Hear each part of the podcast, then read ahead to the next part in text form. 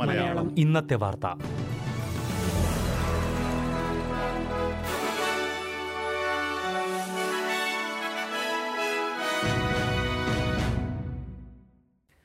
നമസ്കാരം. ഇന്ന് രണ്ടായിരത്തി ഇരുപത്തിരണ്ട് ഫെബ്രുവരി രണ്ട് ബുധനാഴ്ച. എസ് ബി എസ് മലയാളം ഇന്നത്തെ വാർത്ത വായിക്കുന്നത് ജോജോ ജോസഫ്.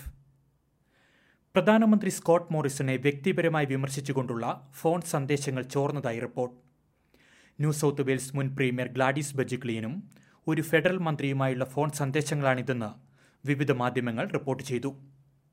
പ്രധാനമന്ത്രിയെ സഹിക്കാൻ കഴിയാത്ത വ്യക്തി എന്നർത്ഥം വരുന്ന ഹൊറിബിൾ പേഴ്സൺ എന്നാണ് ഗ്ലാഡിസ് ബെർജിക്ലിയൻ വിശേഷിപ്പിച്ചത്.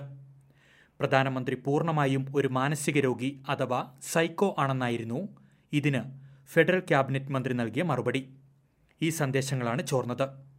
എന്നാൽ ഇത്തരം വാർത്തകൾ അരോചകമാണെന്നും പ്രതികരിക്കാനില്ലെന്നും പ്രധാനമന്ത്രി സ്കോട്ട് മോറിസൺ പ്രതികരിച്ചു. സന്ദേശങ്ങൾ നിഷേധിക്കാതിരുന്ന മുൻ പ്രീമിയർ ഗ്ലാഡിസ് ബെർജിക്ലിയൻ തനിക്ക് അതിനെക്കുറിച്ച് ഓർമ്മയില്ലെന്ന് പറഞ്ഞു. ഫെഡറൽ മന്ത്രിസഭയിലെ മന്ത്രിമാർ സംഭവവുമായി ബന്ധപ്പെട്ട തങ്ങളുടെ പങ്ക് നിഷേധിച്ചിട്ടുണ്ട്. ഓസ്ട്രേലിയയുടെ സമ്പദ്വ്യവസ്ഥ പ്രതീക്ഷിച്ചതിലും മികച്ച രീതിയിൽ കുതിച്ചുയരുകയാണെന്ന് reserve bank governor Philip Lowe. Omicron തരംഗത്തെ തുടർന്ന് പ്രവചിച്ചതിനേക്കാൾ മെച്ചപ്പെട്ട നിലയിലാണ് രാജ്യത്തിന്റെ സമ്പദ് വ്യവസ്ഥയെന്നും ഗവർണർ പറഞ്ഞു.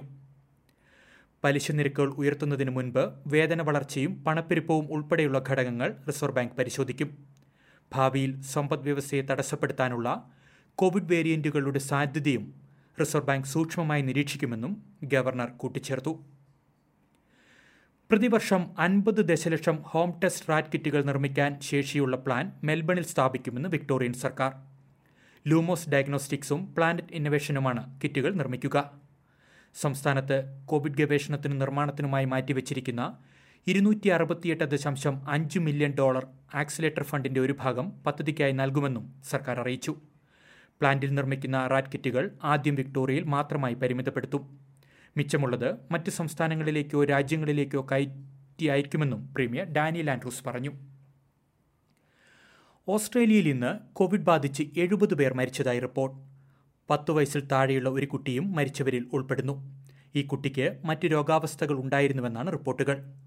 ക്വീൻസ്ലാൻഡിൽ പതിനാറ് പേർക്ക് കോവിഡ് ബാധിച്ച് ജീവൻ നഷ്ടമായി. ന്യൂ സൗത്ത് വെയിൽസിൽ ഇരുപത്തിയേഴും വിക്ടോറിയയിൽ ഇരുപത്തിയഞ്ചും ജീവനുകൾ നഷ്ടമായിട്ടുണ്ട്. ഇനി പ്രധാന നഗരങ്ങളിലെ നാളത്തെ കാലാവസ്ഥ കൂടി നോക്കാം. സിഡ്നിയിൽ ഒറ്റപ്പെട്ട മഴ പ്രതീക്ഷിക്കുന്ന കൂടിയ താപനില ഇരുപത്തിനാല് ഡിഗ്രി. മെൽബൺ അന്തരീക്ഷം ഭാഗികമായി മേഘാവൃതം, ഇരുപത് ഡിഗ്രി. ബ്രിസ്ബെയിൻ ചൂടും ഈർപ്പവും നിറഞ്ഞ അന്തരീക്ഷം, മഴമേഘങ്ങൾ രൂപപ്പെടാൻ സാധ്യത. പ്രതീക്ഷിക്കുന്ന കൂടിയ താപനില മുപ്പത്തിനാല് ഡിഗ്രി. പെർത്തിൽ തെളിഞ്ഞ കാലാവസ്ഥ മുപ്പത്തിനാല് ഡിഗ്രി. അഡലേഡിൽ അന്തരീക്ഷം ഭാഗികമായി മേഘാവൃതം, ഇരുപത്തിരണ്ട് ഡിഗ്രി. കാൻബറയിൽ അന്തരീക്ഷം മേഘാവൃതം, ഇരുപത്തിയൊന്ന് ഡിഗ്രി. ഡാർവിനിൽ മഴ, കാറ്റിനും സാധ്യതയുണ്ട്. പ്രതീക്ഷിക്കുന്ന കൂടിയ താപനില മുപ്പത്തിയൊന്ന് ഡിഗ്രി സെൽഷ്യസ്. ഇതോടെ എസ് ബി എസ് മലയാളം ഇന്നത്തെ വാർത്ത ഇവിടെ അവസാനിക്കുന്നു. ഇനി നാളെ രാത്രി എട്ട് മണിക്ക് വാർത്തകളും വിശേഷങ്ങളുമായി തിരിച്ചെത്താം. വാർത്തകൾ വായിച്ചത് ജോജോ ജോസഫ്.